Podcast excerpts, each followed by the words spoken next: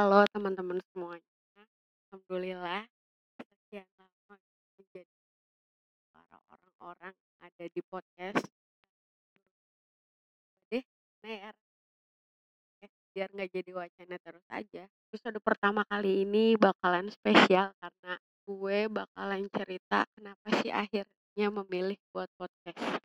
Kalau ditanya kayaknya udah dari dulu deh lu pengen buat podcast. Ya benar. Bahkan beberapa bulan yang lalu tuh gue udah sempet recording sama temen-temen gue di kamar.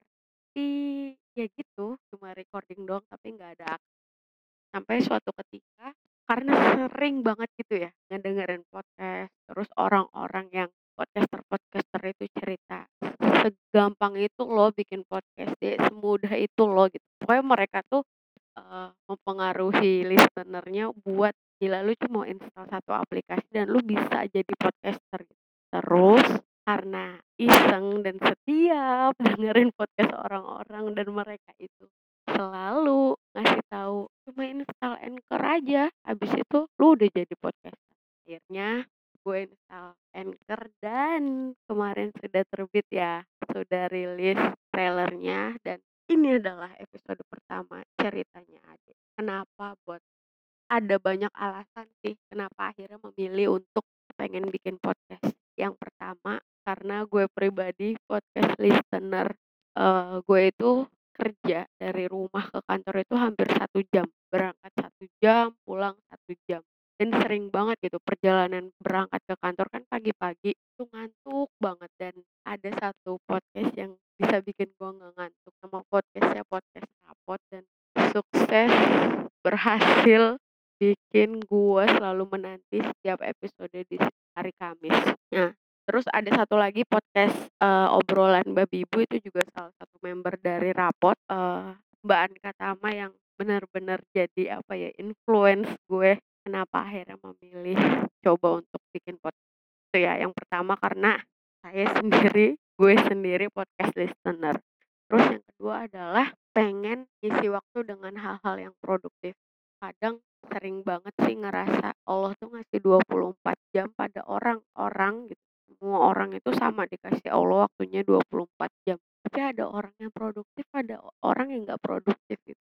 Harapannya di platform ini gitu, di ruang suara ini, cerita-cerita yang bakalan gue sharing ke teman-teman tuh bisa eh, bermanfaat dan waktu yang gue buat itu bisa jadi produktif gitu dibanding scroll Twitter atau, atau scroll Instagram gitu kan kalau jadi kreator itu lebih seru gitu ya jadi kayak lebih ada faedahnya gitu terus yang ketiga apa sih alasannya deh yang ketiga adalah pengen menjadikan podcast ini tuh konten kebaikan atau ladang pah ladang pahala di bumi gitu karena kan tiap platform apa pun itu Instagram, YouTube, Twitter, podcast juga gitu.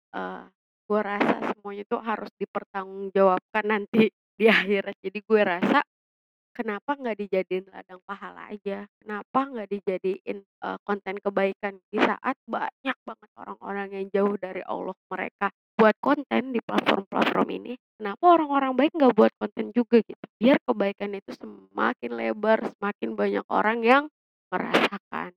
Jadi Indonesia bisa lebih baik lagi.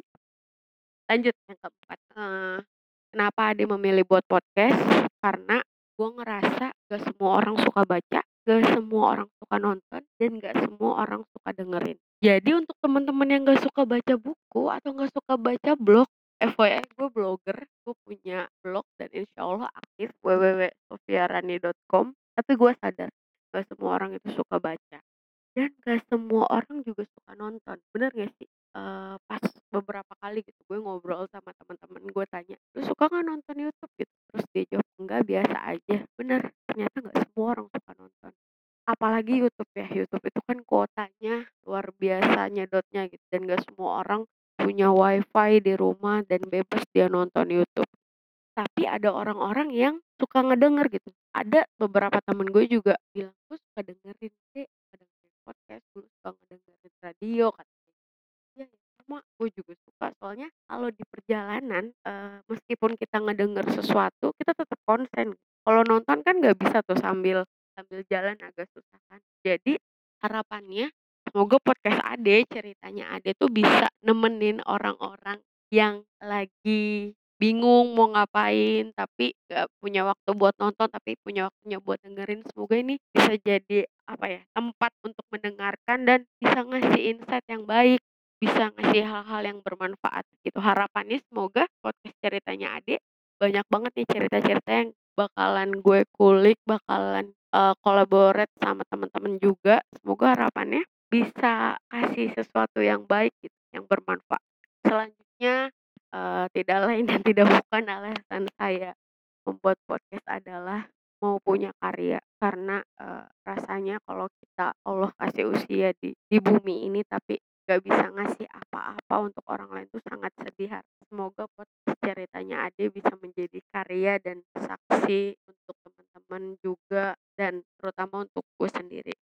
Terus, eee, balik lagi, kenapa memilih membuat podcast, ini adalah media berbagi gitu, kita bisa sharing, orang yang ngedengerin bisa dapat insight, semoga bisa jadi peneman yang baik lah buat yang dengerin podcast ceritanya Ade. Terakhir harapannya semoga teman-teman yang denger nggak bosen sama suara gue, terus gue buatnya bisa konsisten, bisa istiqomah, terus niatnya tetap lurus untuk berbagi, untuk share-share yang baik-baik, dan semoga semakin banyak konten kreator kebaikan, sakin semakin banyak manfaat yang bisa kita kasih ke orang-orang. Itu aja, insyaallah kita bertemu lagi di episode-episode berikutnya. Terima kasih semuanya.